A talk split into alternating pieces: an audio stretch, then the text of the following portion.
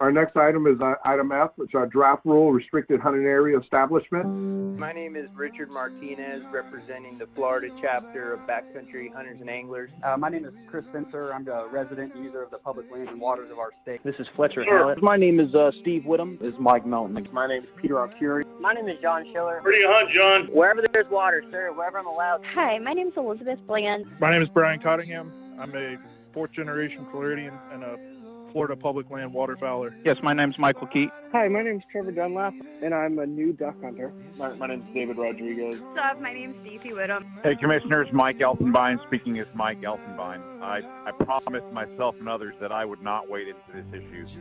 I just can't help it. Hello, Commissioners. My name is Chad Rashar, and I'm a property owner and most specifically a duck hunter in southern Clay County. My name is Wesley Carter, um, and I live in Pensacola, Florida. Uh, I'm a local chairman for Delta Waterfowl. While we wait, while we wait for the speaker, I just want to remind everybody this is a draft rule.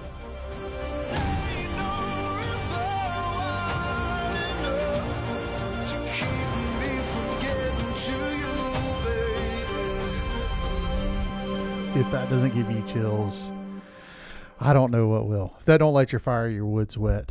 Um, this is a very special bonus episode again about restricted hunting areas. You guys thought we were done talking about that. You thought wrong.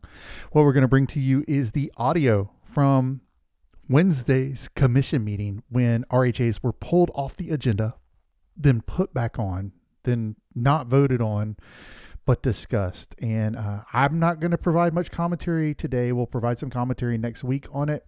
I will uh, help kind of guide you through what you're hearing uh, just briefly, but then you'll be able to hear the entire RHA discussion in uh, unedited. There's so there's some weird gaps in there and stuff, but you'll be able to hear it in its entirety. You're to hear a lot of familiar names and voices speaking, and uh, I will say editorially, I can't be prouder of the group of stakeholders that showed up.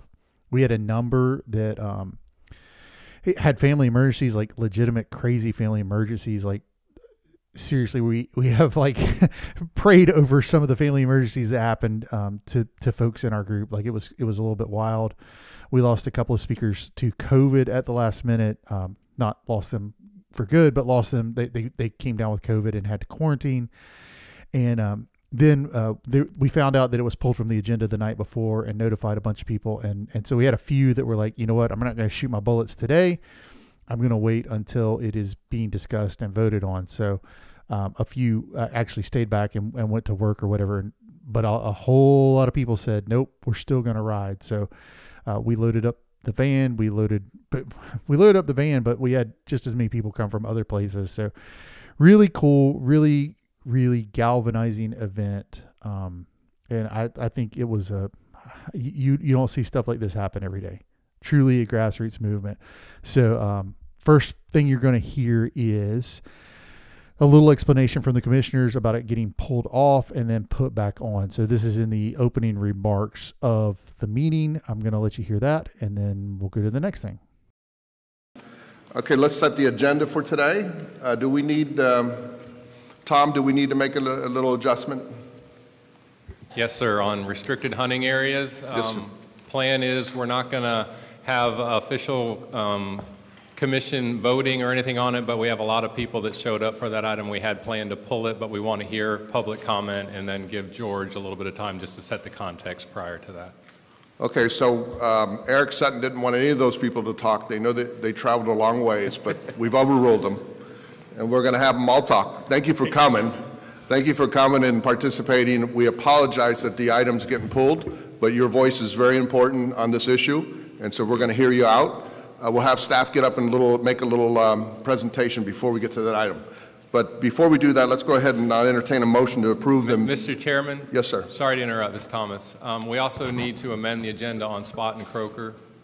Okay, Make sure that's off of consent. okay. Thank you. So Chairman, uh, I motion that we uh, adjust the agenda to make the restricted hunting areas a uh, discussion only, and we also withdraw from the consent agenda the spotted croaker. Okay, that's moved and seconded by uh, Commissioner down at the end. I have a question. Down the blank. Uh, Gary. Gary? Mr. Jeez. Chairman, I've got a question before you. Gary, you gotta, take you a gotta vote hang on out that. with us at night. Still early. Yes, sir. So in order, in order to satisfy whatever uh, requirements we might have to hear this item at the next meeting, do we need to postpone for that time certain, or can we just pull it and you'll advertise again? Yes, the, the second, we, staff would prefer just postponing, and then we'll bring it back when it's Okay. right. Perfect. Okay, thank you. Okay, everybody's clear? All those in favor of the motion? Aye. Aye, passes. Okay, so that was in the opening segment. Um, and then they did some pictures with some artists and some awards and stuff that they always give away. They did the Python Challenge. And then they came back to the restricted hunting area discussion, probably an hour into the morning. Um, and so that's what you're about to hear here. You will hear the, the main voice you will hear is uh is is commission so Chairman Rodney Barreto is who you heard a minute ago, kind of kind of running us through that. But then you'll hear um, Vice Chair Mike Sole will be the guy calling people to the microphone, and then you're gonna hear a whole bunch of voices. Everyone says their names, so you'll know who they are. I don't have to interrupt that, and then I'll come back at the end to put a little bow on this. Hope you guys enjoy this hope you guys are proud of what you hear. I, I I've been floating around for two and a half days. Like I'm I can't get any prouder. Um, what you're seeing is truly, truly, truly a grassroots movement. And if you want to be a part of it, just let us know. We'd love to have you. And with that, here's the restricted hunting area conversation. So we're going to do the restricted hunting. And this item has been deferred, but we're going to go ahead and um, hear from, from our director of hunting, get a little background, and then we're going to hear from the public since uh, a lot of them traveled far and uh, to be with us this morning. So let's do that. George Warthen. George is our uh, director of Division of Hunting and Game Management. He'll give us an overview. George? Do we have all the Thank you. Good morning, Mr. Chairman. Good morning, Commissioners, Director Sutton. Uh, I'll be brief to provide time uh, for the speakers today, and I wanted to outline this longstanding matter that's been brought before the Commission several times over the past several decades. In short, current restricted hunting area rule has been found to be subjective and does not appropriately serve any of the parties involved. Proposed rule changes seek to improve the RHA process by finding an appropriate compromise that serves all stakeholders and provides stronger protections for hunters. Today, you have a great group of stakeholders here, dedicated hunters, to share their thoughts and perspectives of this proposed rule. As always, I'm standing by to answer any questions. Thank you. Thank you, George. Well, that was quick. Good. Good job. So we, so we have a bunch of members from the public here that uh, want to obviously voice their concern. With that, Mr. Vice Chair. Thank you, Chairman. All right, so we have uh, roughly 22 speakers. I'll remind speakers, you're going to see your name up on the board, so if you can queue up, uh, because we have roughly, gosh, an hour worth of public comment on this item, so I appreciate uh, you queuing up as, as quickly as possible. I'll announce speakers in groups of five. We're going back to the old way and ask that when I call your name, please come up to the front so that you're ready to go in the queue. Reminder, we have the, the routine uh, timer. If, if you're getting close to your time, I might give you a warning order, and when it's time, I need you to conclude your remarks. With that, Chairman, let's uh, bring up our first five groups of speakers. Newton Cook, Bill George, Suzanne George, Lisa Pretty, and Robert Hallett. Newton, it's good to see you. Boy, it's just wonderful to be able to stand up in front of you guys after over a year. Uh, just for the record, Newton Cook, United Waterfowlers of Florida. I'm president of that little group, uh, board of directors of Future Hunting in Florida. Uh, I'm on the FWC uh, Deer Management Technical Advisory Group, also on the Quota Review Group, which are starting up again. Both of those uh, tags are meeting. Uh, some of us have got gray hair from it. Uh, and also the U.S. Forest RAC, recent appointment uh, meeting on, on Ocala and Apalachicola Osceola Forest. First of all, there's a lot of people, folks here, and I respect every one of them because we're all duck hunters, and they're, they're all passionate, and God bless them all. Uh, being 81 years old is like being 21 years old. You think you're bulletproof, so you, you, you take positions based on different situations. Fact of the matter is, I support this rule that they're proposed. There's a reason for that, because over the last 10 years, we've been in four negotiations of legal. And we came very close to getting in front of an administrative judge. And my preference is that our legal team and our guys write the rule and not an administrative judge. A lot of people don't understand the danger. You'll hear from them, but it is a major danger. We already have a directional rule. And that directional rule is simple. You can shoot your gun any way you want to as long as you don't shoot it over somebody else's private property. That's the best rule in the world. It's the best. There's no restriction on where you can shoot. You just can't shoot it. It's projectile trespass law. You don't need anything else. Anything else is adding additional restriction. The other thing, of course, is the 300 feet rule. We went for decades in Florida with a 300 feet rule from any structure. And what happened was you could get a ticket for shooting 300 feet from a telephone pole, which, believe me, they did between STA 1 West and 880. Now, it's, in this rule, it's 300 feet from a dwelling, a house. So you can still sit under the guy's boat ramp, boat dock, and shoot ducks if his house is 300 feet off the shoreline.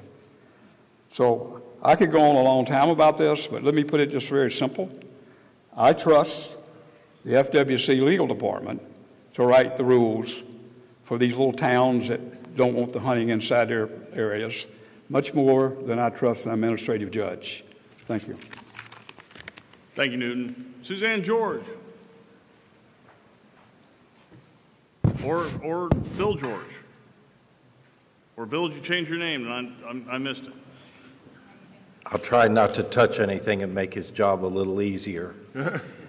not that I make everybody's here job easier, but um, I'm, I don't like the wor- rule as it is right now. I do want to recognize that our current process needs changing, and it, it is subject to being taken advantage of by somebody else, and we could lose more. But I do not agree with giving up any sovereign submerged lands, okay? Um, the, this state's going to constantly be developed. And I don't, yes, it's here today, but I don't want it to be the next 100 yards or the next 100 yards of every lake around this place as what we consider to be wild lands gets developed. And, and it will happen, you know, unless we as a state buy the lands, which we can't afford to buy everything we'd like to.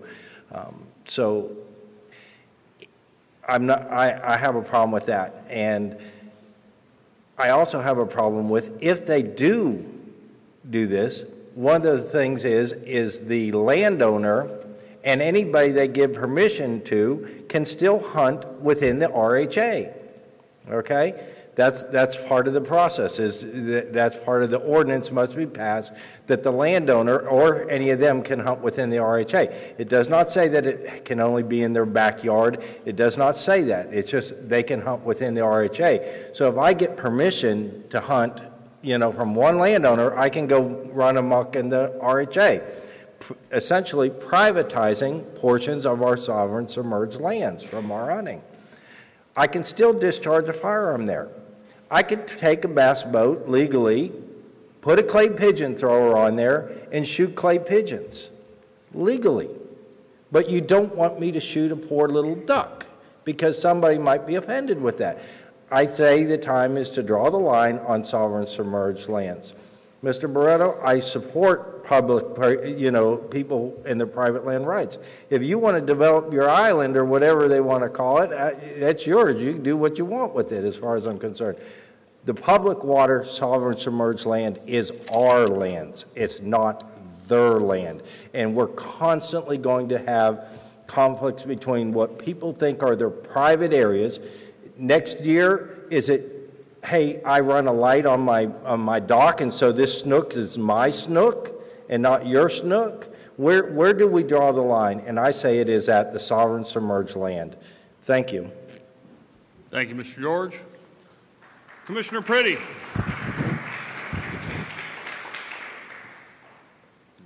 Good to see you. Thank you. Glad to be here. Um, I'm here to speak on this topic on behalf of a fellow rancher, Brad Ferris. Brad's daughter and wife came down with COVID within the last two days, so he's self quarantining at home and asked me to, to speak on this topic for him, which I'm glad to do. Um, Brad's an eighth generation rancher from Okeechobee, where his family's ranch lies along the western shore of Lake Okeechobee.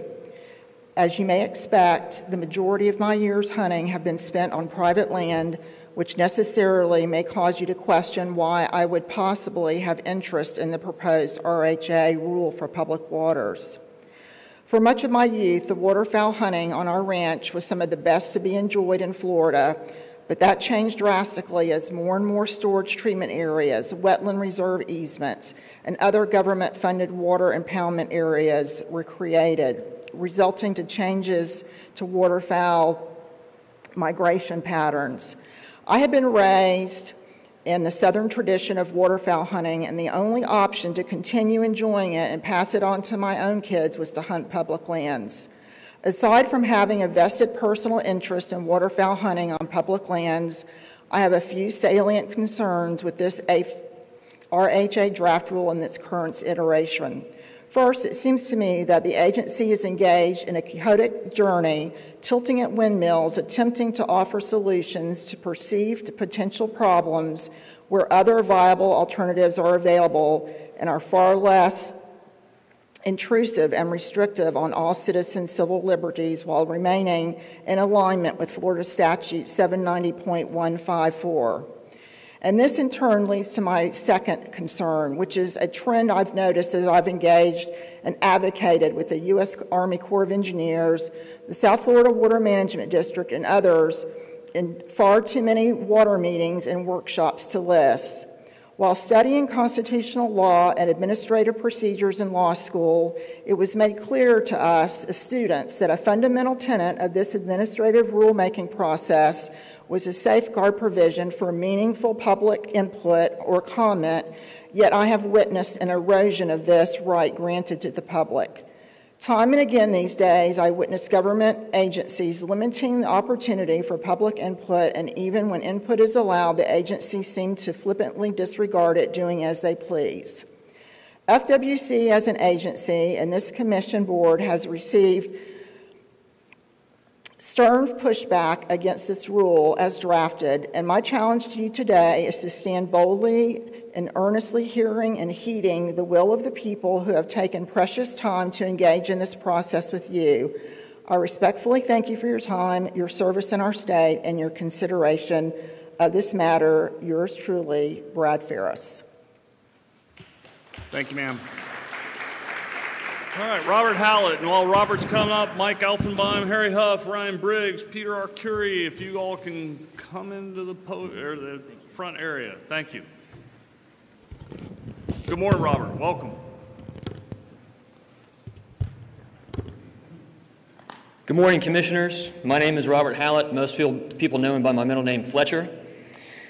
Good morning, Commissioners. Again, my name is Fletcher Hallett. I live in St. Augustine and I'm an avid outdoorsman. I grew up hunting and fishing in Central and North Florida, but did not start waterfowl hunting until just a few years ago. For the last few days, I've been writing down and organizing my thoughts for this moment. Given the agenda item has just been postponed, I'm not sure if my comments are valid.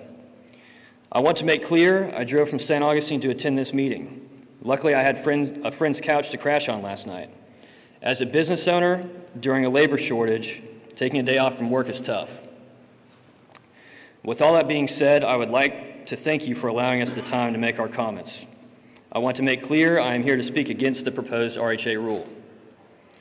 Recently, I was having trouble writing out my comments for this meeting, so I decided to step back and do some light research on FWC, its guiding, its guiding principles, and core values. Here are a few things I found that I believe you should be reminded of. On your website, I found FWC's mission is to manage wildlife and its resources for their long term well being and for the benefit of people. FWC's vision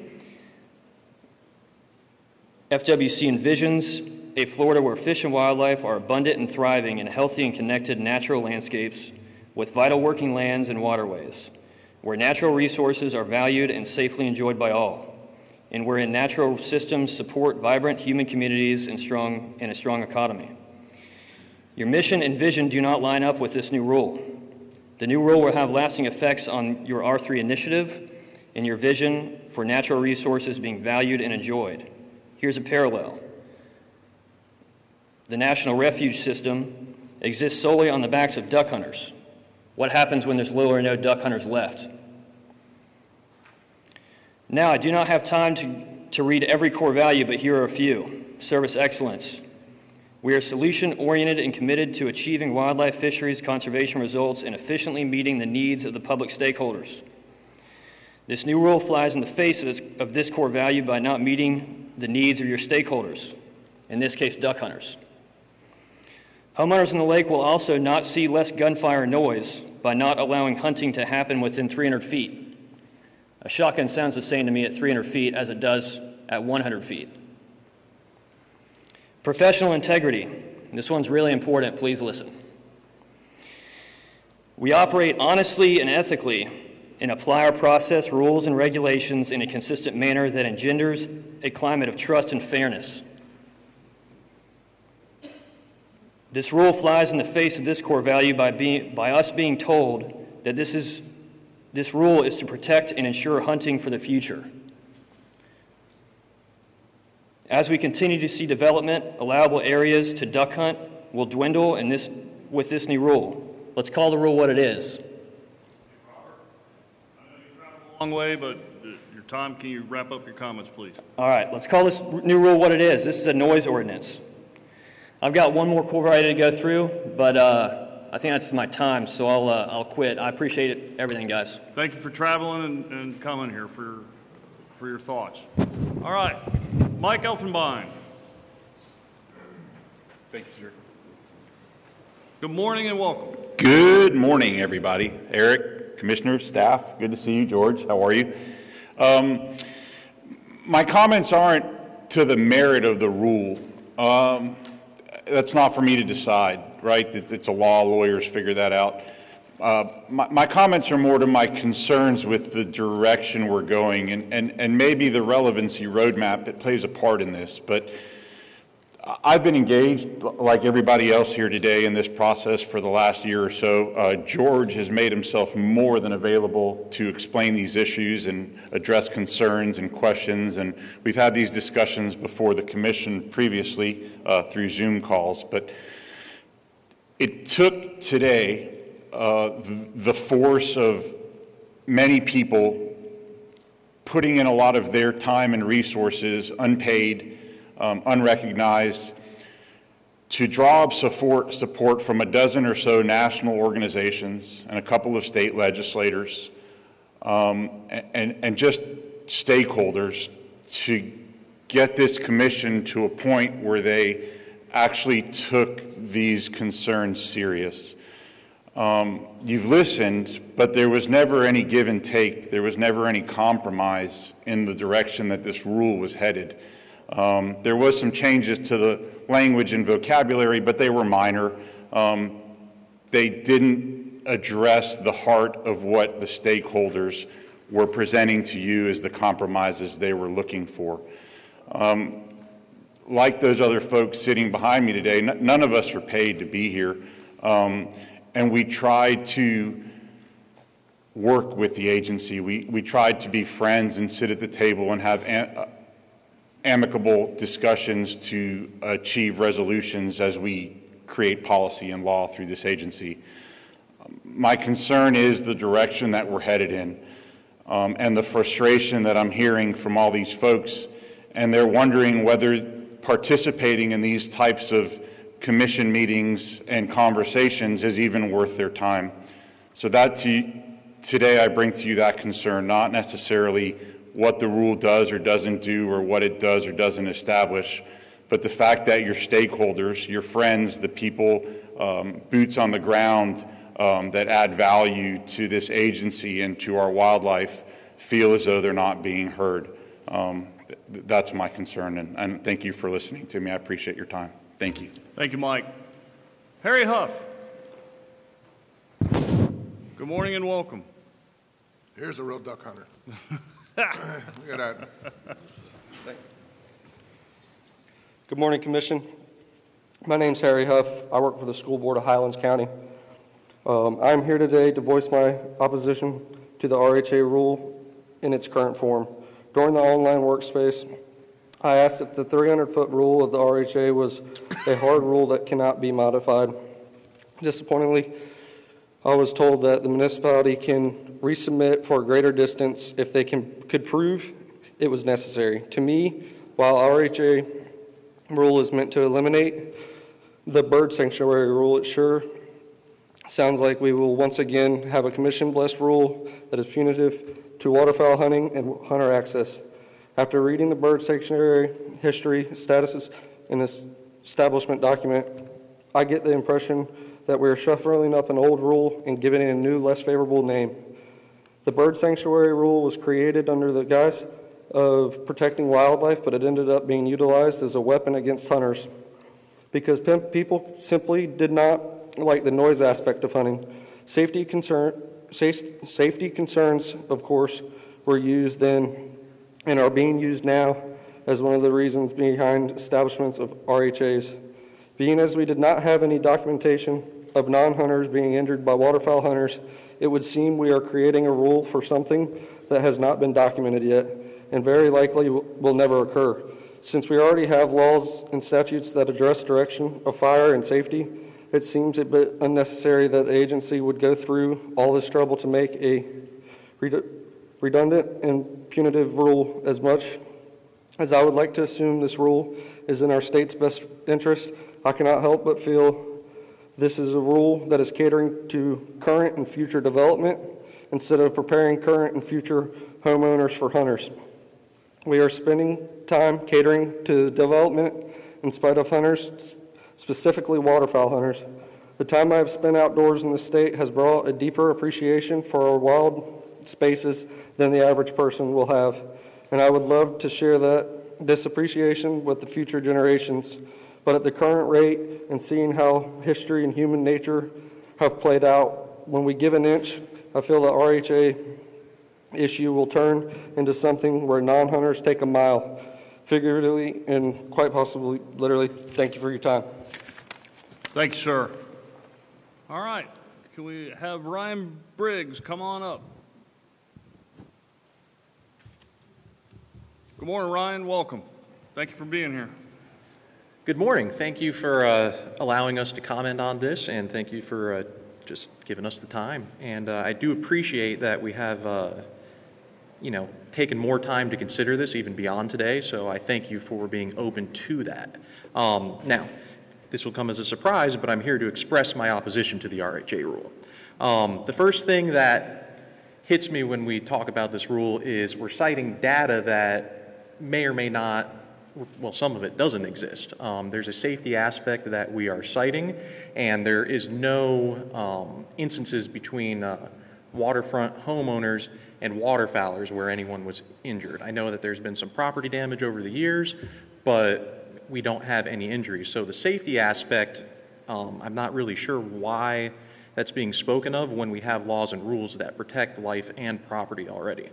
Um, we do have Obviously, the problem of people calling and complaining because of the noise. I don't think that's ever going to change no matter what we do. Um, I do know the agency doesn't keep track of the shots fired um, calls that we get or that you all get um, that are related to hunting. But if we're going to draw data for a rule, shouldn't we have the data available? Shouldn't there be some numbers we can draw from that say, hey, this is a big burden on our system? This is why we need to do that. We can't really do that. It's more or less word of mouth. Um, the other thing about the RHA rule I don't like is that we do have data to draw on the slippery slope it will create. Bird sanctuaries, when they were established in 1960, quickly became weaponized against waterfowl hunters the next year in 1961 when uh, Manatee and Dade counties were up on the chopping block to become, or large portions of them to become bird sanctuaries. And the reason that was given was that there is a growing serious problem with hunting near development. They didn't mention safety per se, but, you know, usually, and like it was then, probably is now, noise issues. Um, and at that point, Florida's population was 5.2 million. So the landscape has changed a little bit. Um, in opposition to the rule in 1961, Commissioner Kelly summarized that their job is not to close hunting for any reason other than for conservation concerns, nor will it be, should it be closed for policing or peace matters. So I ask, what's changed? Um, I think that we could have done a better job on education. We could have prevented a lot of the problems we have with homeowners if we could dive into um, a program to where we want to we educate all waterfront homeowners. If they're prepared in advance for what to expect on the body of water they live on, then when it comes time to complain, they're complaining just to complain. They were prepared, we did our job, so now why are they complaining about people hunting? Um, thank you for your time. I'm running out of time, and uh, you all have a good day. Thank you, Ryan. Appreciate you being here. All right, well, Peter Curry comes up. Hopefully, I'm saying that correctly. Can we have Brad, uh, uh, excuse me, Patrick Gr- Brian Cottingham, Trevor Dunlap, Derek Balling, and Steve Whittam. Come on up to the front. Good morning, sir. Welcome. Good morning, Commissioners. Uh, thank you so much for allowing us the time to speak this morning. My name is Peter Arcuri. I'm 25 years old. I drove in from Tampa this morning. Um, I'm an avid waterfowler, and as I'm sure you can uh, probably guess, I do oppose this rule as written today. Um, you know, myself and many of the men and women that are going to speak today on this rule, we, we've attended every single meeting possible.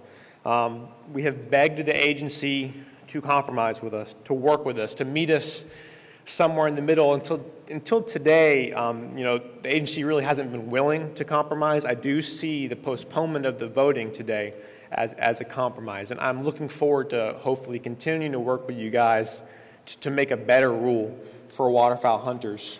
Um, now, some of the concerns that I want to specifically bring up, you know, we need an option for a stopgap. I know um, Commissioner Spotswood even brought that up in the last meeting that it would, might be interesting to look at that. An option to possibly deny the RHA request. Um, also, an option to protect certain historically significant waterfowl lakes on our landscape from being designated as RHAs. Um, I'd also like to echo um, a desire that many people are going to state that we really would like to see a, directional component in the rule. Um, now, the presentation that was going to be made today, I'm not sure if you guys have it in front of you. I have it here on page nine, actually, and it's a um, image of uh, Lake Toho, um, talking about a hypothetical RHA. I have a lot of problems with this image used, okay, because this image shows the lake in its current state as we sit now. Okay, how this image should have the future development plans for Toho um, because that's kind of what we're up against, right? We're up against the future on the development that's coming. Um, a couple of numbers I'll run by you. By the year 2030 on Toho, there will be 75,000 single and multifamily homes, 18 million square feet of commercial buildings, 5 million square feet of school and government buildings, and 5,000 hotel rooms, all on the remaining shoreline. Um, so this image is not really accurate is what we're going to be fighting against in the coming years. Um, this is happening all over our state. This is just one example. So I just want to make sure that we are looking to the future. This rule is not about today. It's not about this duck season. It's not even about next duck season. We're concerned for the years in the future. And I'm concerned for my future children, my future grandchildren that'll be hunting on these same public waters. They're going to look a lot different. Okay, there's going to be a lot more people living here in our state, a lot more waterfront homes. Uh, I know FWC cannot stop development, but what FWC can do is hopefully protect hunters for when that future development comes. So um, that kind of sums up my comments. I really appreciate the time today, guys, but I really look forward to working with you guys in the future, hopefully as we move forward. Uh, quickly, I would think duck hunters would really appreciate if the next meeting didn't fall during duck season. So, thank you, Before you Peter. Leave, um, so you're the hypothetical RHA. You Yes, just- sir.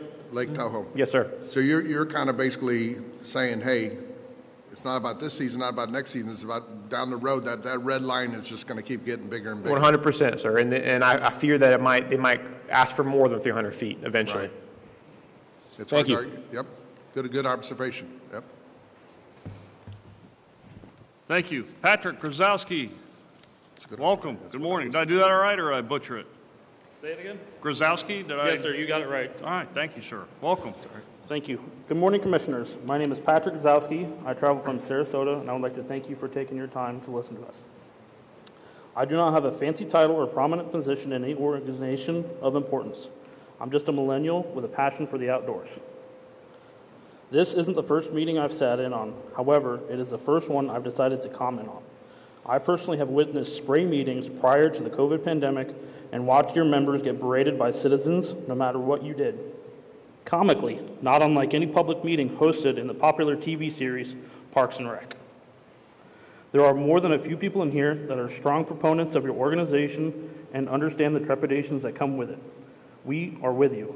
However, as my years grow longer in the state, I can't help but remember all the conversations I've had in the past with the old guard. The recurring theme is you should have seen this place in its prime, or you should have seen this place so many years ago. The running joke is you're not a true Floridian until you've uttered the phrase, this used to be orange groves and this used to be swamp. Time is never ending and neither is progress, whether good or bad. I understand that development in the state is going to occur whether I like it or not. My query is where do we draw the line? At what point do we say enough? This area was used for outdoor activities long before it became homes and developed land. The world as we know it is only getting smaller, and I have to imagine you're getting pressure from municipalities, members of governments, and citizens to enact something to give officers a leg to stand on in remediating complaints. Normally, I'm of the position that a deal between two parties where neither is satisfied is a great compromise. However, that's not the case here. The outdoorsmen and women would inevitably lose hunting opportunities all over the state with no justifiable increase in safety that isn't already covered in the statutes. I'm not going to turn this, in, this room into an echo chamber, repeating what has already been so eloquently stated by my peers. Having said that, I and we understand that you have a difficult job managing a dwindling resource for an ungrateful population. Don't hurt the very people you're supposed to protect and that are standing by your side. Standing up in opposition to those that are pushing for this rule, we will stand with you. I personally have seen houses come up in areas that I hunt and have hunted. This rule will not only negatively impact me, but every following generation as well. It must be stopped. In true millennial fashion, I'm going to end this statement with a quote from a famous captain, Captain Jean Luc Picard. The line must be drawn here, this far, no further. Thank you for your time. Thank you for coming. Thank you, Patrick. All right, Brody- Brian Cottingham.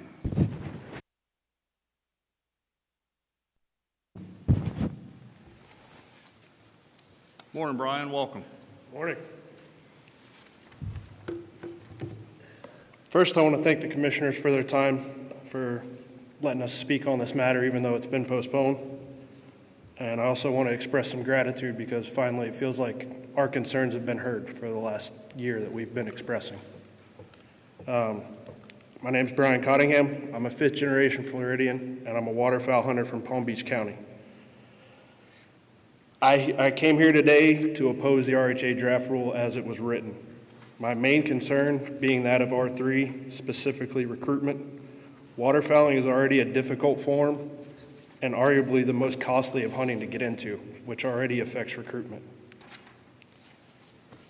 This rule directly adds limited access to already limited access. Limiting access takes away from recruitment as well, which takes away from retainment. You lose new hunters with this rule. Commissioner Sole, you spoke towards the end of the February meeting stating 300 feet on most lakes takes up a significant amount of huntable area and believe the agency should be able to use discretion of that to deny or approve an RHA. And adding something to that verbiage, I support.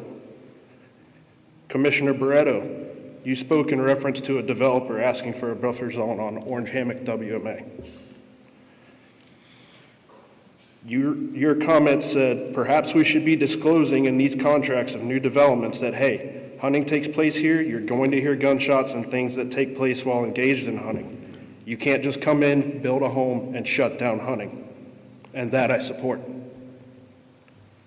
You also stated at the end of the February meeting, after hearing the 18 against and 2 for this draft rule, that you wanted to remind everyone it's just a draft rule. Yet here we were today, ready to discuss that same material.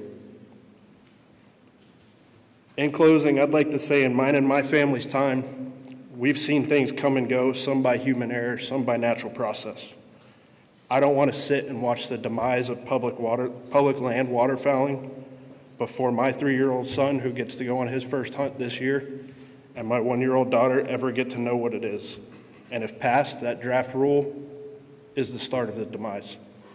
Thank you for your time. Thank you, Brian. All right, Trevor Dunlap.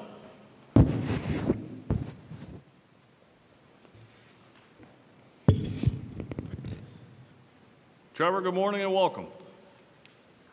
Good morning, Commissioners. My name is Trevor Dunlap. I'm from Longwood, Florida, which is in Seminole County, next door to Casselberry. You're probably familiar.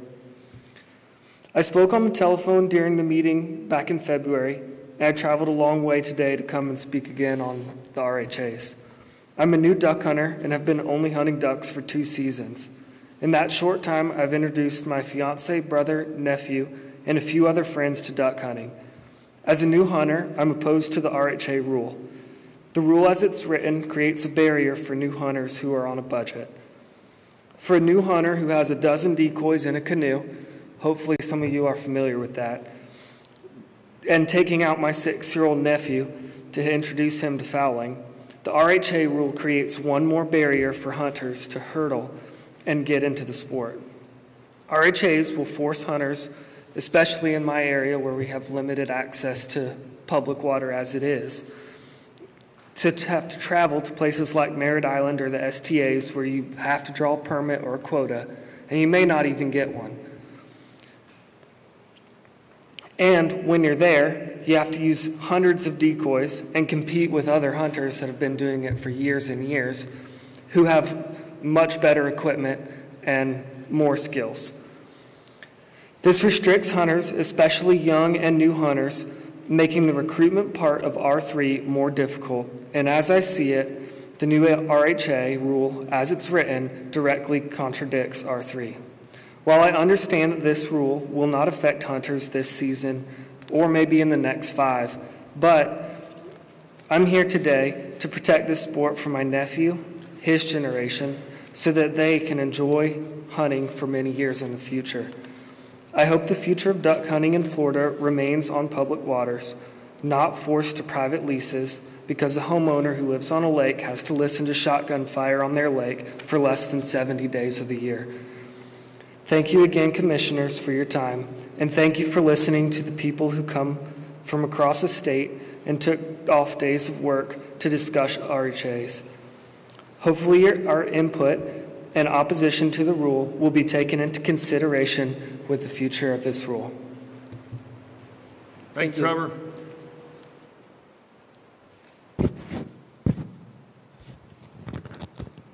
Good morning, Derek. Welcome.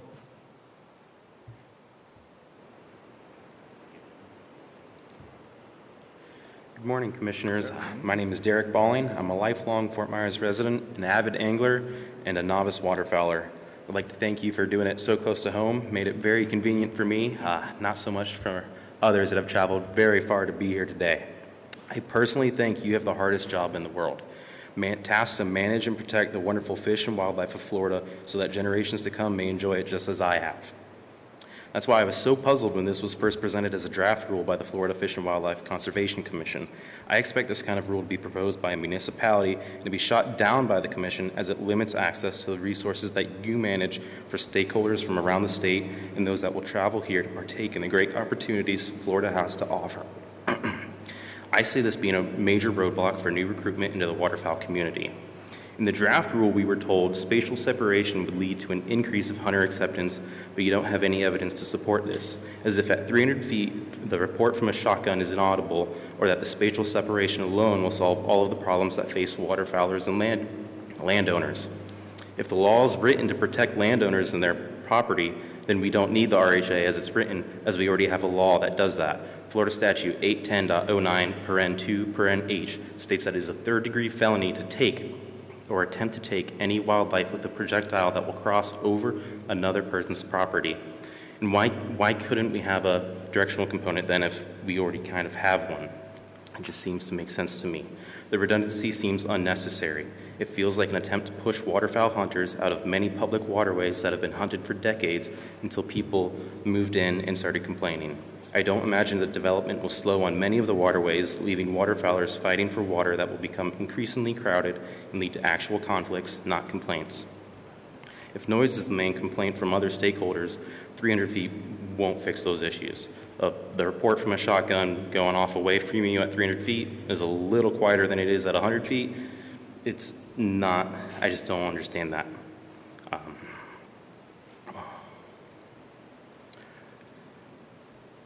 I'm not good at this public speaking stuff. This You're doing the great. first Don't time. it. um, no, it, it's my, my father-in-law. He lives on the Peace River. We stayed there for Christmas. We could sit in the living room and watch them shoot ducks out the window. It is great to see. It's four, five hundred feet maybe. I barely hear it unless I open the door. Doesn't it just? I don't understand if it's the noise that's really driving this. It makes no sense to me. Um, yeah, if everything else has been said by many of my peers today, I'm not going to harp on it too hard, but I'll uh, go ahead and wrap it up there. And thank you for your time. Thank you, Derek. I really appreciate you being here. Glad we can be in your backyard. All right, Steve Woodham. While Steve's coming up, can I ask Mark Mason, Stacy Woodham, Adam Steele, Scott Penka to come on up front, please, and thank you. Hello, Morning, Commissioners. Steve. How are you? Well, thanks for having us today. Um, had a statement prepared, but uh, Mr. Cottingham and Mr. Balling pretty much pegged it. But, uh, but one concern I did have is um, I came all the way here from Brooksville. It's about three hours away. I'm terrified of public speaking. It was just this important for me to come here today. Um, when I found out it was off the agenda, I felt like we were once again getting relegated, not being, we, we, you didn't want to hear us. I was on the last Zoom call.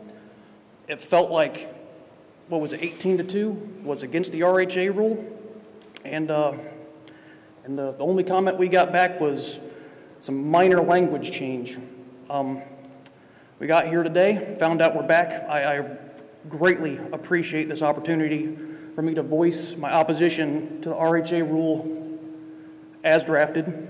And um, I just wanted to also further point out with the 300 foot rule, what's stopping, if I'm 305 feet away, what's stopping a homeowner to call in?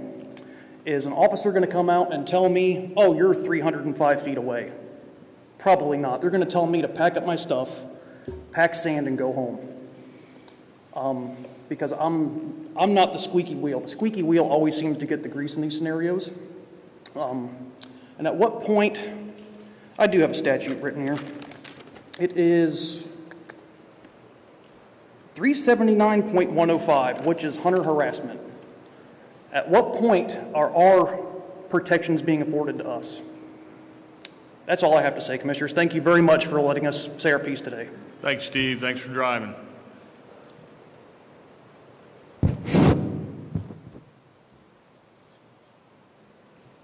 Mark, good morning and welcome. Good morning, Commissioners. My name is Mark Mason. I live in Wesley Chapel, Florida. I'm a native Floridian. I'm an avid outdoorsman and spend almost all of my time outdoors on the public land or public water. I started hunting and fishing at a young age, but I've only been duck hunting for about the last four years. I'm here today to speak in opposition of the proposed RHA rules. The proposed rules say that the agency cannot, if it has substantial, cannot issue if it has substantial impacts to fish and wildlife, yet the rule says the agency shall issue the permit if all criteria are met. How is this acceptable? On other rules in the agency, including gopher tortoises and reptiles, permits must be issued if certain criteria are met. So why is this rule different? This seems like the mechanism to deny is subjective, which in part is the reason of the rule being cleaned up in the first place, so it wouldn't be subjective. I'd also like to point out that there's no data to support spatial separation. Neither Southwick and Associates nor Northwoods Collective are aware of any data supporting the idea that spatial separation leads to acceptance of hunting, which was the reason given that we could not have the New York rule at the February meeting. I thank you for allowing me to speak here today, and I hope you can take my concerns, as well as many others who are proposed to the RHA rules, into consideration. If passed as written, there may not be any immediate negative com- uh, impacts to public waterfowl hunting, but in the long term, I believe there will be substantial impacts given the ever increasing development in our state. Thank you. Thank you, Ms. Mason.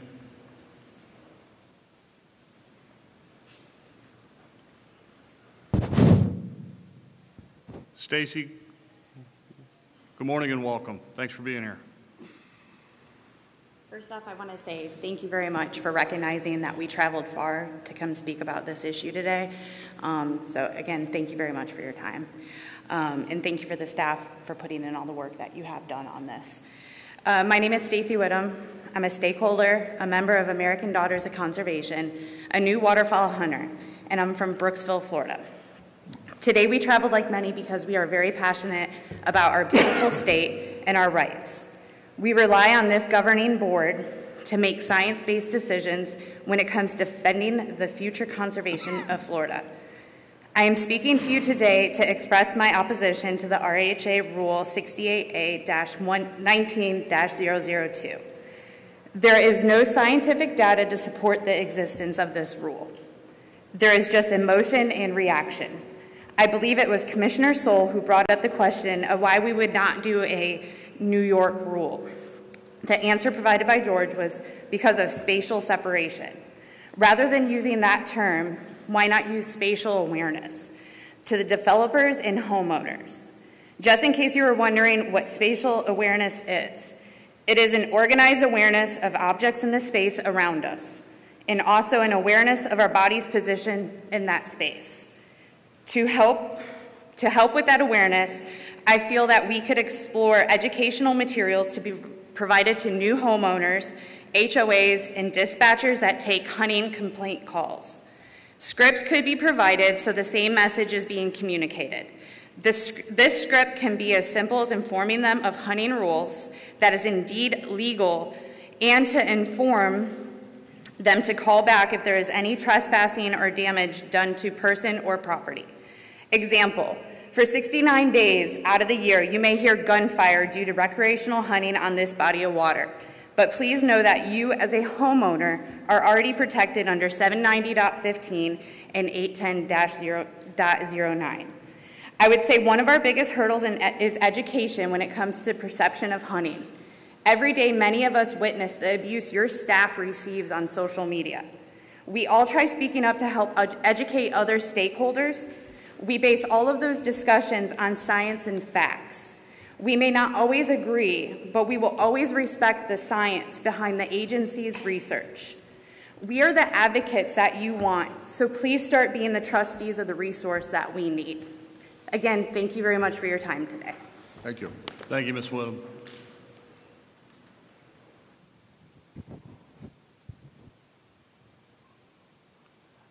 Adam Steele, welcome. Good morning. Morning. First of all, I'd like to thank the commission for having us this morning. Mr. Warthen, pleasure to meet you. My name is Adam Steele, longtime listener, first time speaker. Drove here this morning from Sanford, Florida. Here not only as the Hunter Recruitment, Retention, and Reactivation Chair for the Florida chapter of Backcountry Hunters and Anglers, but I'm also a consumptive use stakeholder a business, land, and homeowner. It's unfortunate what was once the backcountry is now the urban interface or simply the front lines of conservation as we know it. Though brief in the overall scale of this debate, my involvement started years ago with the city of Belle Isle and the attempt to impose the bird sanctuaries. I strongly oppose the current RHA proposal without elimination of the 300 foot buffer and the addition of a directional fire component. I would love to come with the data to support this, but the facts are it's just not out there. Just like there's not any data to support any breach of safety for homeowners not currently addressed by existing statutes. While we accept the fact there is conflict, we know only proper education directed at the root of that conflict can solve it effectively. The concept of spatial separation can still be defined by us now and it can reflect more cooperation and less segregation. If the goal is hunter acceptance, this seems like the logical path.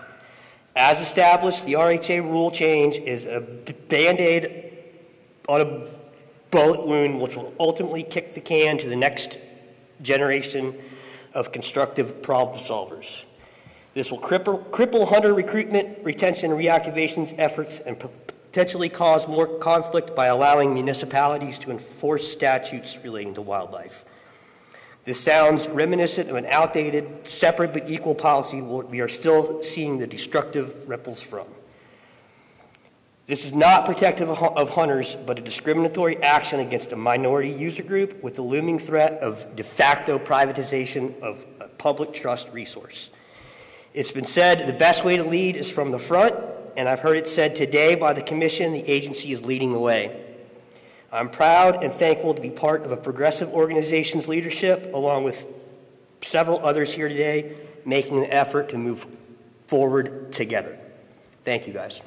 Thank you, Adam. All right, well, Scott Penka comes up. Can we ask the, the rest of the speakers, Justin Morales, Emily Thompson, Travis Thompson, and Matthew Schwartz, come on up. Good morning, Commissioners. It's good to be back in person. Um, I'm going to read a statement I prepared. My name is Scott Panka. I'm the State Chair for Florida chapter of uh, Backcountry, Backcountry Hunters and Anglers. I live in Kissimmee, which is in the fastest growing county in the state and also home to several lakes of prime duck hunting habitat. Uh, Osceola County is where the hypothetical RHA is.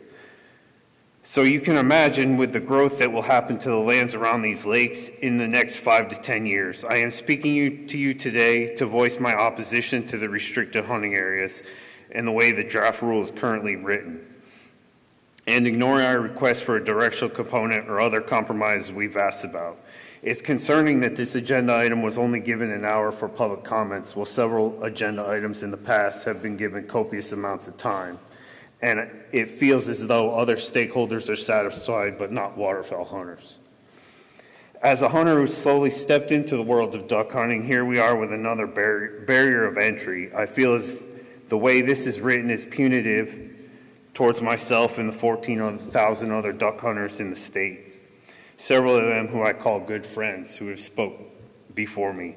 I, hum- I am humbly standing in front of you, the commissioners, asking you to reconsider this and to personally advocate for hunters regarding how we interact with development as we move forward.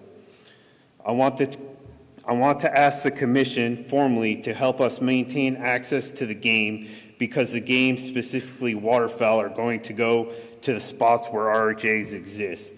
If you remove hunters from the RHA, the ducks are going to go there. Less people, less pressure. We only have 69 days a year to access that resource. All other user groups have 365 days. Eliminating us from certain areas of lakes will virtually eliminate us from the whole lake because of how ducks will be pressured towards the RHA areas. Thank you for your time and consideration of this. Thank you, Scott.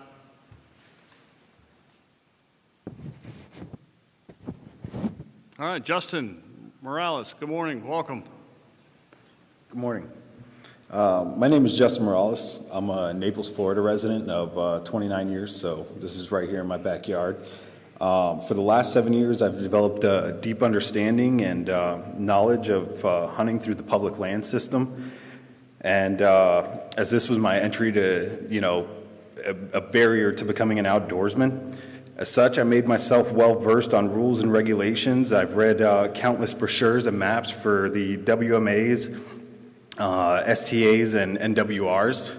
I've educated myself on rules, and um, there was a certain level of intelligence needed in order for me to pursue my game safely and effectively. I'm sure you would agree.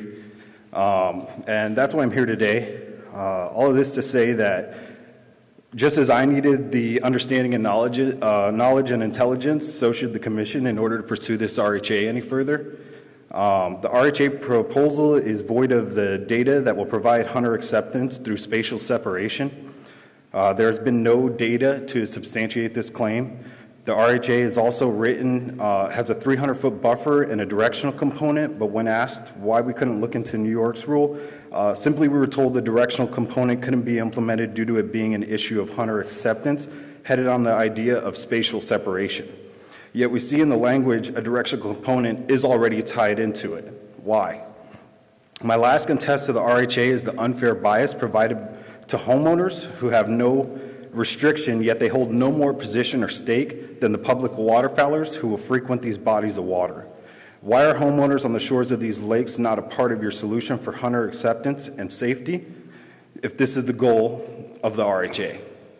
I believe by educating lake home residents, the public, and hunters alike with the knowledge and understanding of current laws and place to protect and laws in place to protect each party, um, acceptance can be achieved while also leaving us waterfowlers the opportunity to hunt.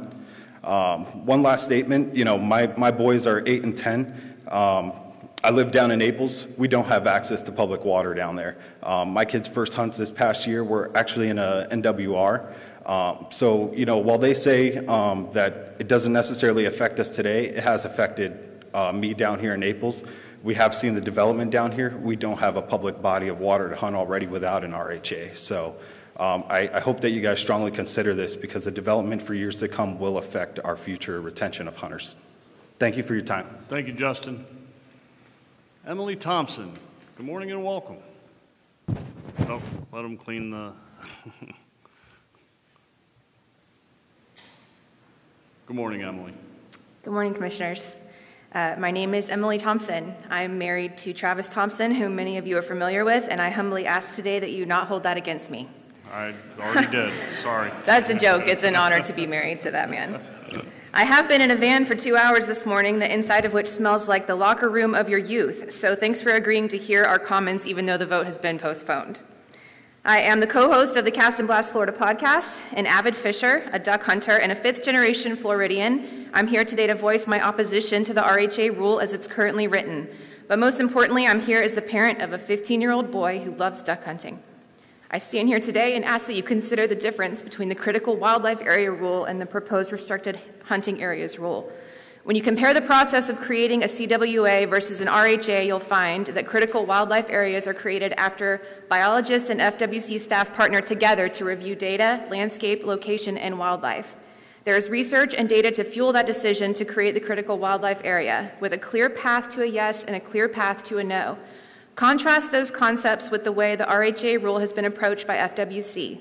What was the catalyst of this proposal? What data spurred you into action? Why did you decide this was best handled by local municipalities instead of FWC scientists and officers trained in the rights of hunters? As written, the rule feels a lot like ready, fire, aim instead of ready, aim, fire. I use that phrase very specifically because it's ironic that this rule is being pushed so forcefully when there is no record of hunting incidents that lead to the existence of this rule. Commissioners, this rule is like a song with just the first verse written that you're dying to publish and it's simply not ready yet, so I applaud you for pushing out the vote. We still have no mechanism of rejecting a request for an RHA. We don't understand how this law is going to work with hunter harassment laws and if the people enforcing both sets of rights will be educated enough to understand the difference. As we look to the future of Florida with development and real estate booming, lakefront properties being coveted, and the outside perimeter of every lake in Florida will become part of a restricted hunting area in no time, or what's little left undeveloped will become overrun with hunters. We will have nowhere to hunt. My son and his future children will have nowhere to hunt. Play the song through to the end as you revisit this rule. Let's write the song together. We're eager to partner with you on a compromise. We value your support. One way you could show support would be not rescheduling the vote you canceled today during duck season. Thanks for your time. Thank you, Emily. All right, Travis, good morning and welcome. This should be an interesting car ride home. I would, I would just like to get on the record, record how pretty the last speaker was. Can Yeah. we make sure that's part of the official record? Uh, Thank you guys uh, for, for letting us have a moment to speak. I know a number of you have taken time to, to speak to me individually, and I appreciate that. Um, This is obviously an issue that I'm going to say is contentious, but it's not intended to be contentious. It's, it's, it's important to us because this is a thing that we live and breathe every single day. Um, I, I was trying to count while also being nervous about speaking. I think seven of those speakers killed their first duck with me in the last five years. And now they're speaking at commission meetings. But what you guys may not see is that those guys are also sitting at lake management plan meetings. Those guys are also out there advocating for your invasive plant management program and the work that the agency does. Those guys are out there in the middle of the night volunteers uh, to ban ducks because you don't have enough techs. Those guys are your guys. We are your guys. And so when I, when I was originally thinking about what my comments were going to be today, I was like, I can't believe I'm going to say this, but anybody ever see Butch Cassidy and the Sundance Kid? You, guys are all of the age to remember that movie, and, and Butch and Sundance are kind of backed up against a cliff, and they're being surrounded by a posse, and there's a river below them full of rocks and rapids, and Sundance looks at Butch and says, We can't jump off this cliff, we're going to drown. And Paul Newman played Butch Cassidy, and he looks back at him and says, Yeah, but the fall's going to kill you. This rule, you guys are worried about things that this administrative judge and things such as that that are out there. The fall is what's going to kill you. R3 is going to be unsuccessful if we continue to push this kind of rule because the next thing a municipality is going to do, if we publish this rule, the next thing municipality is going to do is they're going to come to you and say, you know what, 300 feet is not enough. We need 600 feet. And then whoever's sitting in these chairs is going to have to listen to that and wrestle with it. The other thing that I want to, that I want to say before I get off here is I have two more. One, we hear a lot about spatial separation. Why does spatial separation only work on lakes for hunter acceptance? WMAs are exempt, federal lands are exempt. But, but we've, we've said that spatial separation is going to lead to hunter acceptance. Well, why does it only lead to hunter acceptance when it's on a lake? Why doesn't it lead to hunter acceptance with your Orange WMA developer? I'm not asking for spatial separation of those other places. I'm saying, why is it inconsistent? The other thing I want to say is um, we've really tried to approach this in a way that's partnered with, with George and staff, and we appreciate the way they go about their business. We hope that this comes across in that way. We respect them, we respect what they're trying to do. What we really hope that you guys will do is ask them to work with us on a compromise on this rule because we, we, we realize how important this is, and it is gut wrenching to kind of watch this unfold this way. I want to thank Tommy Gregory and, and Representative Shoaf for the letter that they sent in. Um, and I know you guys took that to heart and appreciate that. So thank you for your time. Thank you, Travis. All right, Matthew Schwartz.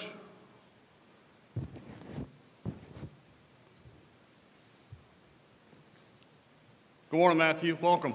Good morning, Commissioners. Good to be back here. Um, so Matthew Schwartz, I'm rep- I am representing an organization, the South Florida Wildlands Association.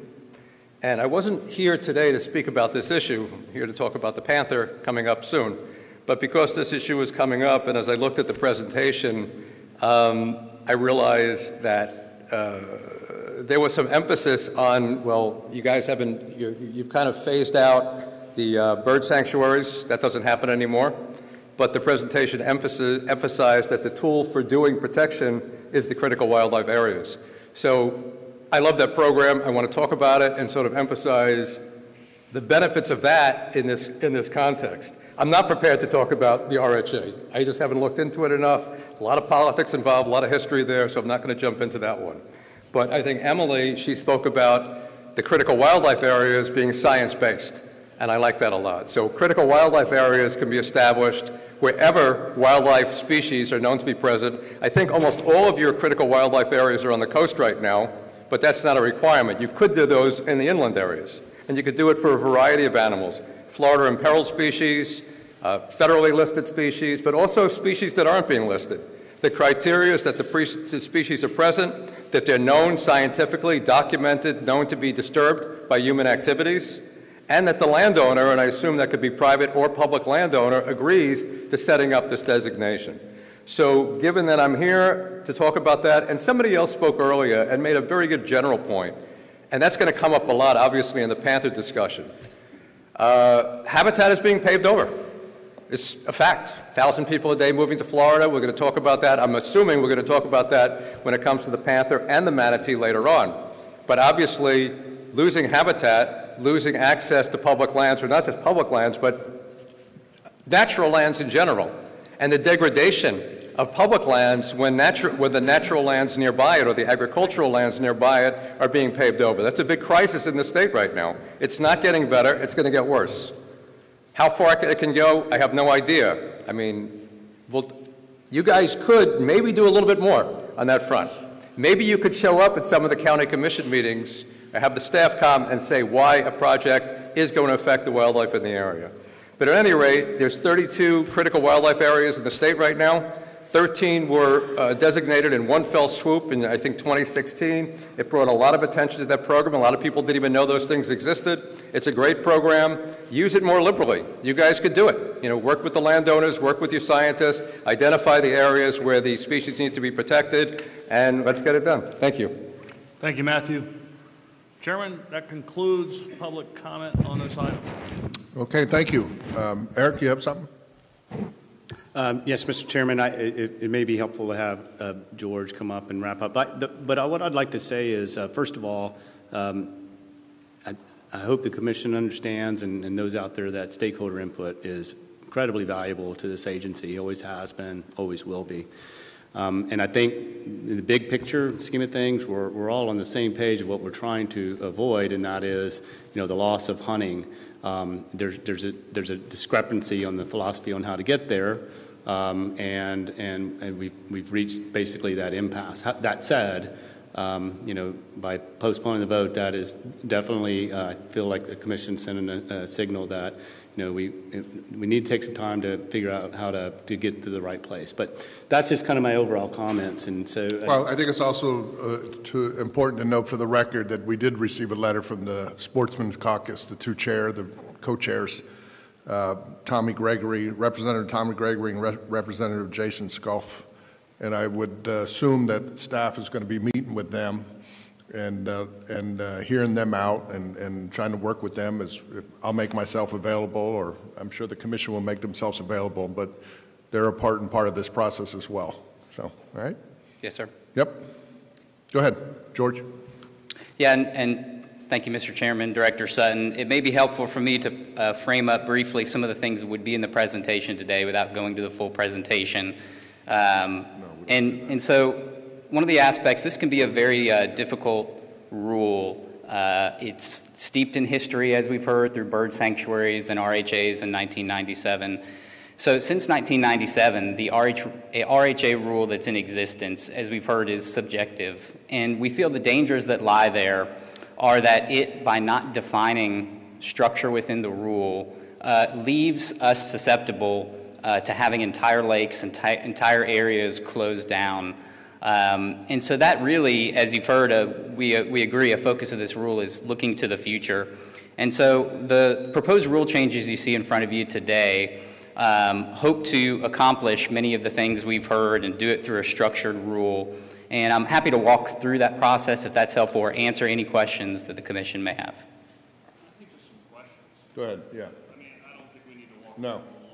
One, again, I really do appreciate the stakeholder engagement on this. Couple, couple things, uh, and, and I, I'd like to react to a lot of the comments, if you don't mind, Chairman.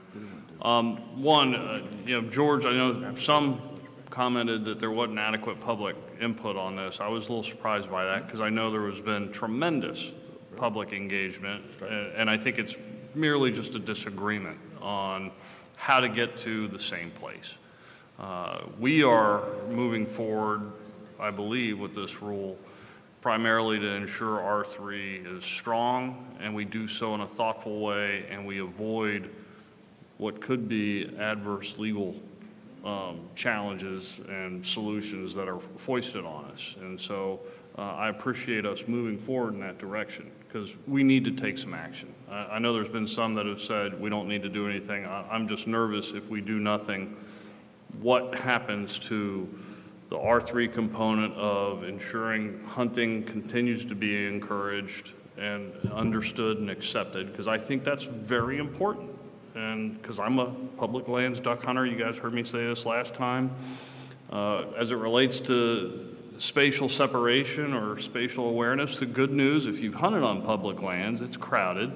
Pretty much duck hunters get that concept already. You know, we're spatially separating when we set up our blinds, et cetera. We're not setting up right next to somebody else. Unfortunately, there are some challenges sometimes, and how do we find the common sense solution? Because that's all we're trying to regulate is, let's have some common sense, let's be safe, let's make sure if a, a structure or dwelling's, you know, right behind you, that we're not shooting and, and causing problem. And the science, by the way, of the 300 feet, if I'm not mistaken, is the ballistics that we got, or the trajectory data of shot fall and, and trying to ensure that we don't have, whether it's safety or structural issues. So there's been a lot of thought on this. I encourage you to continue to work with the stakeholders to find that good common endpoint where we're encouraging and trying to ensure R3 is continued. I know folks are afraid of what could happen in the distant future. Well, unfortunately, you know, we can't control the, the, the far future because we don't know who's going to be in these chairs and what their philosophies are going to be. But by setting down and putting a framework together that's lasting, I think that is the end goal. And I know that's what you've been trying to do, George, and, and I appreciate your efforts there. And I appreciate the stakeholder input. You framed that well. Commissioner Spottswood. Um, Couple of things. Um, First of all, so some of the comments that, that I heard, you know, um, about, about this commission not paying attention and listening to stakeholders, and, you know, I'd just like to assure you that that's just not true. I mean, we've, we've postponed our decision here today on this rule. We've done it numerous times before where, you know, we feel like something new comes up or we haven't reached, you know, a position that we're entirely comfortable with what we're proposing to do. And, you know, we're always willing to back off and wait and see and learn more and try and get to the right rule. And so we're going to do it again now. And, um, you know, I've had this conversation with George and Emily several times throughout this process trying to get comfortable. Um, you know, first of all, I, I have expressed a lot of the same concerns that I heard today. I'm really not in favor of limiting or taking away opportunities to hunt in this state. I think that's something we need to protect. Um, as I've gone through this proposed rule with George and Emily, though, um, we face that today anyway, and what we're trying to do is improve upon and clarify and give more definition and objectivity to, um, you know, what what could occasion that loss in the future. And we feel like with the existing rules we have, which are very subjective, you know, we're faced with that opportunity anyway, and we're trying to protect ourselves against it. So, you know, please understand that what we're trying to do is to protect the loss of hunting opportunities in the future by giving more clarity and definition to the rules that we're operating under. And I've, I've, I've gone through with George and asked a number of different ways trying to get to it. Does this rule that we're doing now, does this create the opportunity or the exposure that we're going to lose more hunting opportunities in the future than we would today under the existing rules? And the answer I keep getting back is no, this helps prevent that. And so, you know, we're trying to accomplish what you want, but we're trying to avoid, you know, challenges to currently subjective rules um, um, to try and prevent hunters from losing their opportunity to hunt. Um, we strongly believe in protecting those rights. We're trying our best to do it, even though um, because of the imperfect nature of what we're trying to do, it might not always seem like that, but believe that that's our intent. We're trying to accomplish that, and we're trying as hard as we can, and we'll continue to work on this and see if there's further clarification. You know, I asked before about, you know, the opportunity to give us um, the discretion at the end of the day, and, and went through that, and, and that didn't turn out to be a good idea, so we decided not to include that in this rule. We tried to come up with a very clear, concise way that folks could come to us and ask for establishment of these areas. And, and you know, 300 feet, you know, I had asked if we could do it a shorter, a shorter distance, but I was convinced that that was probably a bad idea as well. So I would encourage our stakeholders to continue to talk to us and talk to George. We'll bring this back. We'll see if we can bring further clarity to it. Um, but it's our intention to protect the hunting rights with the exercise we're going through and to avoid um, legal challenges going forward in the future. And, and you know, the last thing I'll add is um, I'm very concerned about the loss of not only opportunities to hunt, but lands in the state of Florida. And you know, we have so much pressure with so many people moving into our state. There's further and further pressure all the time to develop lands in the state of Florida.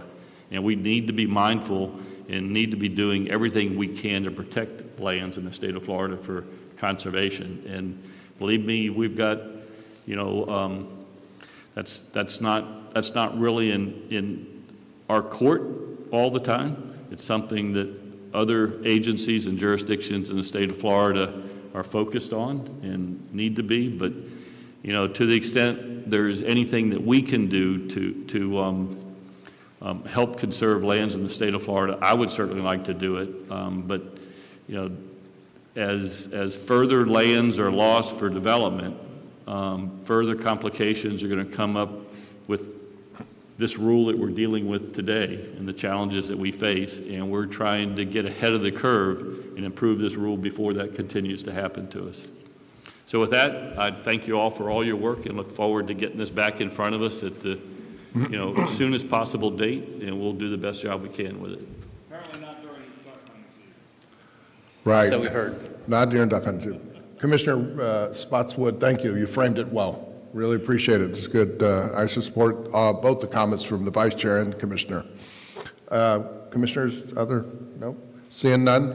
George, you got it? You got your marching orders? I do. Thank you, Mr. Chairman. And not deer and hunting season, uh, duck season, right? Got it? I hear you. All right. Yes, sir. Loud and clear. There you go. 22 speakers in all. Did not edit any of them, including that final speaker, uh, Matthew Schwartz, who wasn't actually speaking about the RHAs, but about the critical wildlife areas. I will point out the irony that um, most people would think, wow, that's a guy that hunters would never align with, but he actually cited a couple of our speakers for being reasonable and wanting to use science and everything else. I think that speaks to a lot of what we try to be about here, which is being about the right things in the right way. It's not to say we're always right, but it is to say we try to have the right approach. So, anyway, I hope you guys enjoyed that. I hope it made you feel pride. Um, if you got a little misty eyed when Brian Cottingham or Justin Morales or Emily were talking about kids, Will, uh, or, or their kids, like you felt right. Um, that's a that's a that's a heavy thing for me as a dad, and um, I just I, I will. I said I wasn't going to editorialize. I, I will a little bit. I wish the agency, which has been so bad at R three. I mean, I, I hate to pull that. I'm not going to pull that punch. It's not pulling a punch. They've been bad at R three. I wish they would listen to people that are serious about R three and that get R three in a big way, and um, not to be arrogant about that we have been as passionate and as powerful in the R3 space as anyone in Florida for a long time. And then if you look at the organizations we aligned with, um, they are serious about R3 in a big time way. So when I when I hear those commissioner comments at the end talking about R3, I'm like, man, there's a serious disconnect here, and I don't I don't know how to broker that any more than what we've done. Um, so I think it was alarming to me when Director Sutton said we reached an impasse because we've reached an impasse. The problem is if they're waiting for us to go away or pack up or fold, I think they picked the wrong guy to be across the table, the wrong guys to be across the table and gals. Um, so interested to see what's going to happen in October. Hopefully the agency reaches out and wants to um, work to a compromise on this, but I, g- given where we're at, I'm not sure that they will. But we'll see what happens. I'm, I'm hopeful. Um, I think again yesterday. Powerful statement. This has now been postponed from an agenda twice. Uh, it's now been spoken on twice. And overwhelmingly, the sentiment of legislators, every NGO in the conservation space, and all public comment has been opposed to this rule change in its current incantation. You tell me what that adds up to, particularly when we then add in there's no data reflecting number of gunshots on a lake there's no data indicating that spatial separation works for hunter acceptance, and there's no data uh, regarding anyone being harmed by hunters, and the fact that we already have a rule in this state to protect homeowners from gunfire or projectile trespassing or anything else. Someone take that sentence, take what I just said, and explain to me how we're wrong on this and why the agency's right on it. Um, and I'll buy you an ice cream cone. But I can't find anyone that can do it. Thank you guys for listening. I hope you enjoyed this. Everybody have a great weekend, and we'll see y'all next week.